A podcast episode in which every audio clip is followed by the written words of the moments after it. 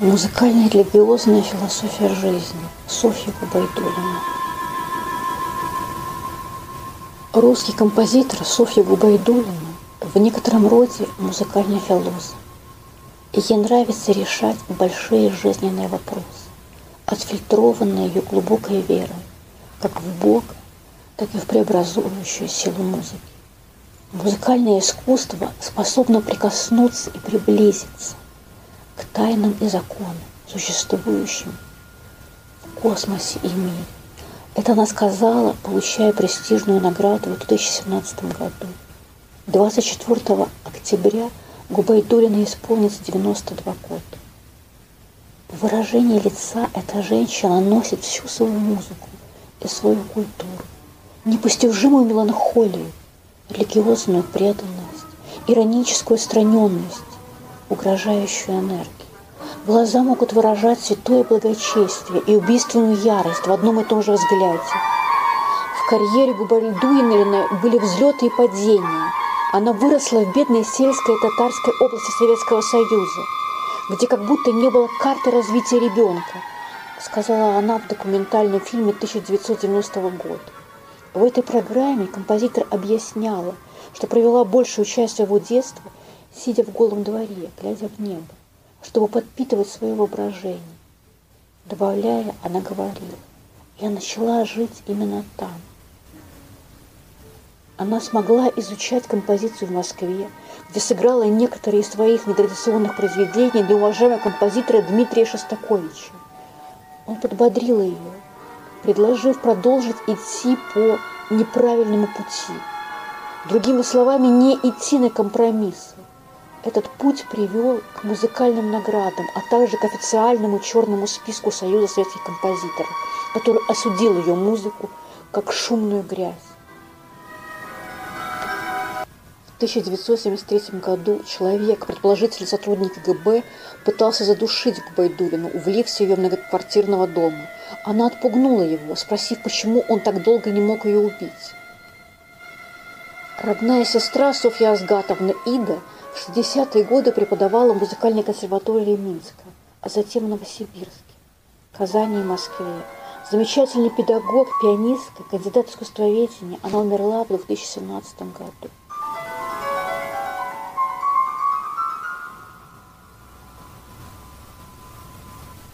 В 1975 году Вместе с композиторами Вячеславом Артемовым и Виктором Суслиным была основана группа «Астрея», в которой участники импровизировали на редких русских, кавказских и среднеазиатских народных инструментах, игрушечных инструментах, создавая ранее неизвестные звуковые впечатления, архипелаги звуков в океане времени.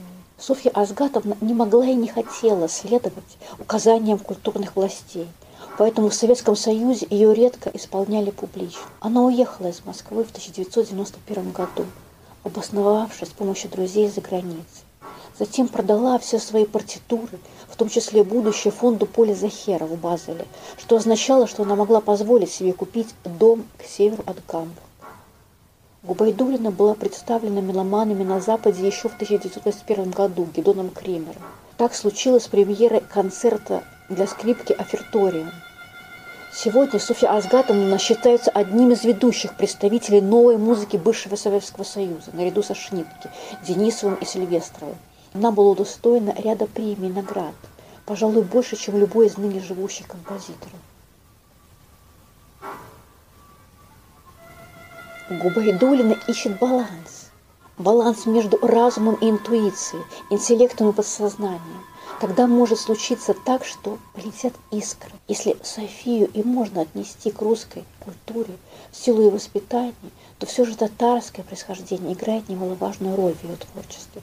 Но при этом она не является национальным композитором в романтическом понимании, а композитором нашего времени – владеющим всеми техниками, черпающим вдохновение в европейском и американском авангарде. Элементы восточной философии также вошли в ее музыку. Для творчества Губайдулиной характерно почти полное отсутствие абсолютной музыки. В ее произведениях почти всегда есть что-то выходящее за рамки чисто музыкального. Это может быть поэтический текст, это может быть ритуал или какое-либо инструментальное действие. Некоторые из ее высказываний свидетельствуют о ее увлечении мистической мыслью и христианской символикой. Литературный интерес ее очень разнообразен. Она положила на музыку древнеиндийских, персидских поэтов, а также современную лирику. Например, стихи Марины Цветаевой, с которой она чувствует глубокое духовное родство, а также стихи чувашского поэта Айки. Губайдуль написала музыку к знаменитому советскому мультику «Маугли». Все это свидетельствует не только о том, что эта музыка пользуется особой популярностью, но и о том, что она, по-видимому, может что-то сказать о волнующей нас глубине.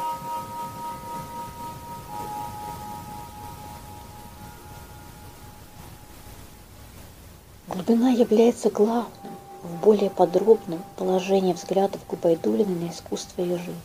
Постепенно становится ясно, что она считает подавление спонтанности, жизненности, подсознания и свободы нарушающим баланс, который человек ищет в искусстве, а также в жизни. Недостаток баланса особенно ощутим сегодня. В нашей современной жизни усиливается дисбаланс между разумом, интеллектом и подсознанием.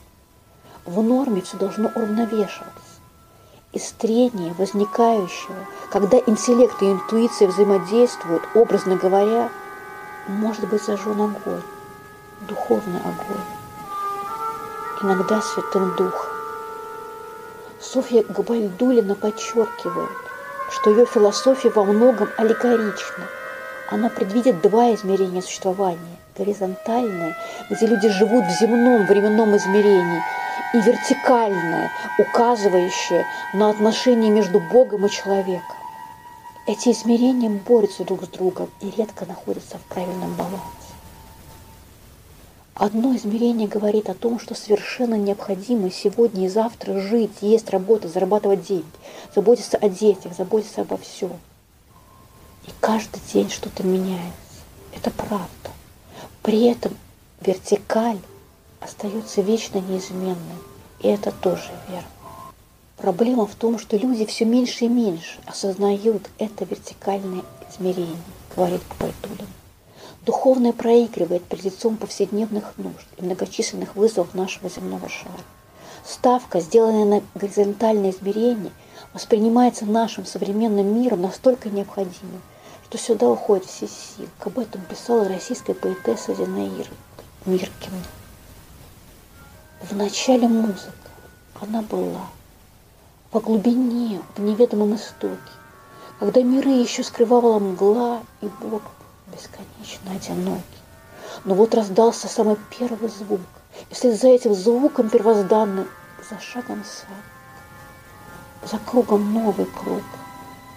Во тьме разлились волны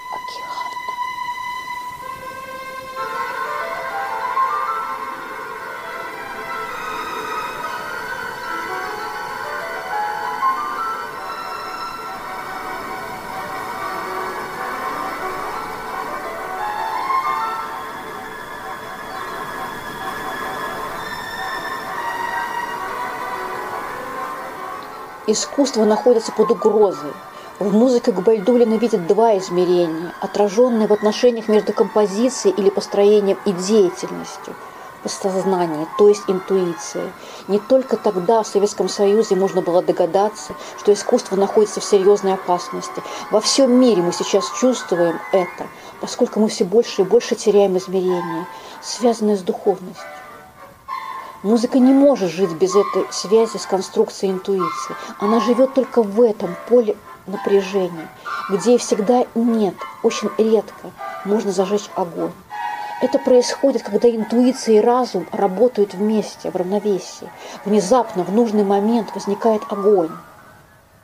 Но тенденция такова, что вертикаль все больше исчезает. Губайдульно пессимистично. Во имя искусства, во имя людей. С ее точки зрения было много цивилизаций, а наша исчезнет. Ей бы не хотелось так думать, потому что она человек творческий, она хочет сочинять, пробовать зажигать костры, пытаться, но не всегда получается. Однако она продолжает пытаться. Мы вышли из себя, мы перешли границу, что где-то впереди искать мечту свою, но в рай нельзя прийти, в рай можно возвратиться. В рай входит только тот, кто был уже в раю. Лишь только блудный сын, лишь только тот, полон, кто весь в слезах замрет у собственных дверей. Не отыскать, о нет, ты можешь только вспомнить.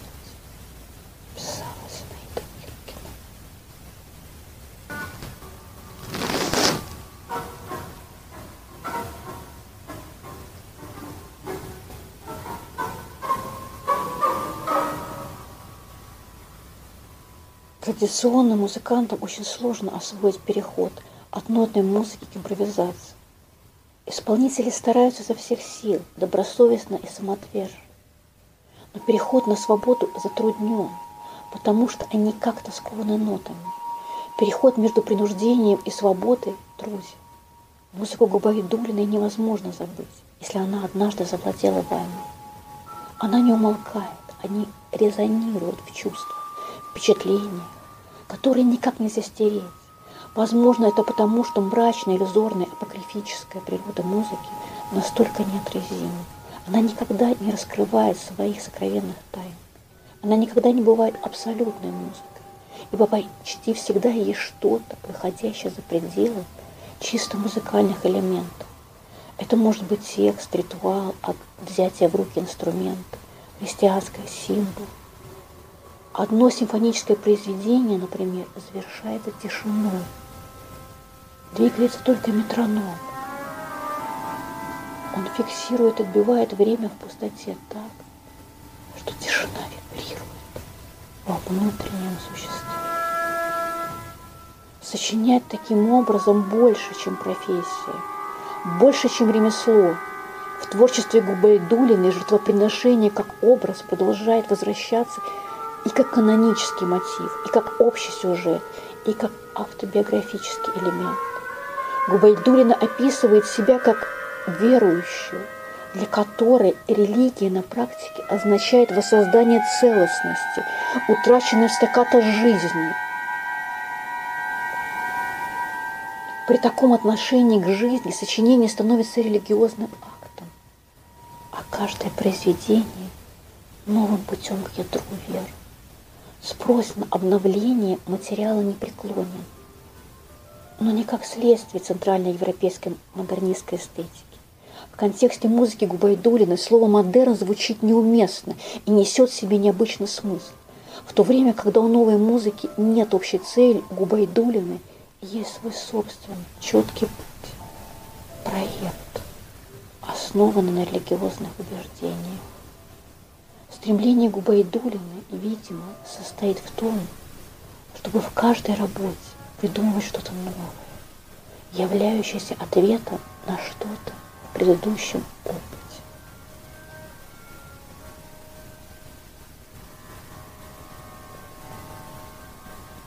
Те, кто думает, что конструктивная и строго интеллектуальная работа может иметь художественные результаты, ошибаются потому что эти качества не приводят к реальному опыту для слушателя.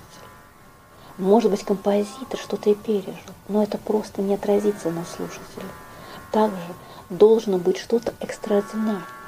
Однако ошибаются и те, кто считает, что можно просто работать интуитивно, можно фантазировать о звуках и позволять им выливаться на бумагу, потому что этот вид искусства слишком эмоционален, ему не хватает баланса или сопротивления. Хорошая музыка получается только тогда, когда объединяются две позиции. Подход к формальным элементам должен быть строгим, сознательно определенным и сопровождаться сильными внутренними переживаниями.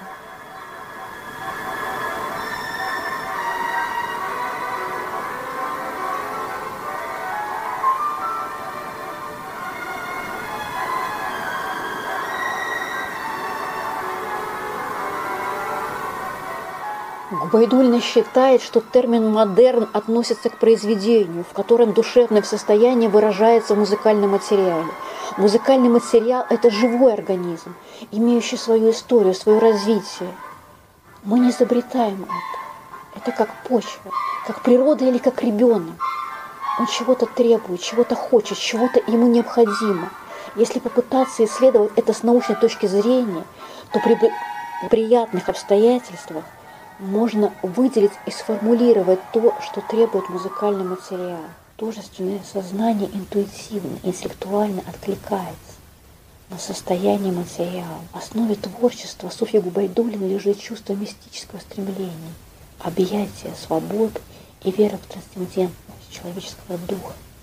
Эти темы появляются в сказочной поэме для оркестра в 1971 году. Произведение изначально было написано для детской радиопередачи по мотивам сказки «Маленький милок» чешского писателя Мазурика. Композитору так понравилась сказка, и она показалась настолько символичной для судьбы художника, что у него сложилось очень личное отношение к этому произведению. Главный герой этой сказки – Милок для письма на доске. Милок мечтает нарисовать чудесные замки, прекрасные сады с беседками и море. Но день за днем – он вынужден рисовать на доске скучные слова, цифры геометрические фигуры, и при этом с каждым днем становиться все меньше и меньше, в отличие от детей, которые растут. Постепенно Милок впадает в отчаяние, все больше и больше теряя надежду, что когда-нибудь ему позволят нарисовать солнце или море. Вскоре он становится таким маленьким, что его больше нельзя использовать в школьном классе, его выбрасывают после чего Мел оказывается в полной темноте и думает, что умер. Это предполагаемая тьма смерти, однако оказывается, что это не смерть, что это карман мальчика. Рука ребенка берет мел на дневной свет и начинает рисовать замки, сады с беседками и море. Солнцем на асфальте. Мел так счастлив, что даже не замечает, как растворяется в рисунке этого прекрасного мира.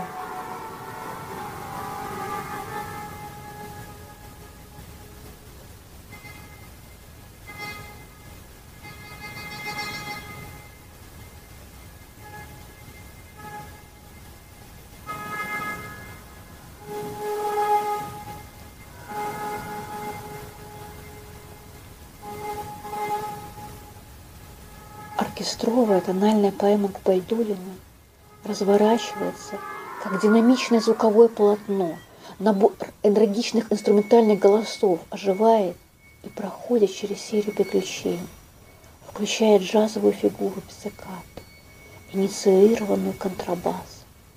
После буйного цветения тонов последние такты растворяются в тишине.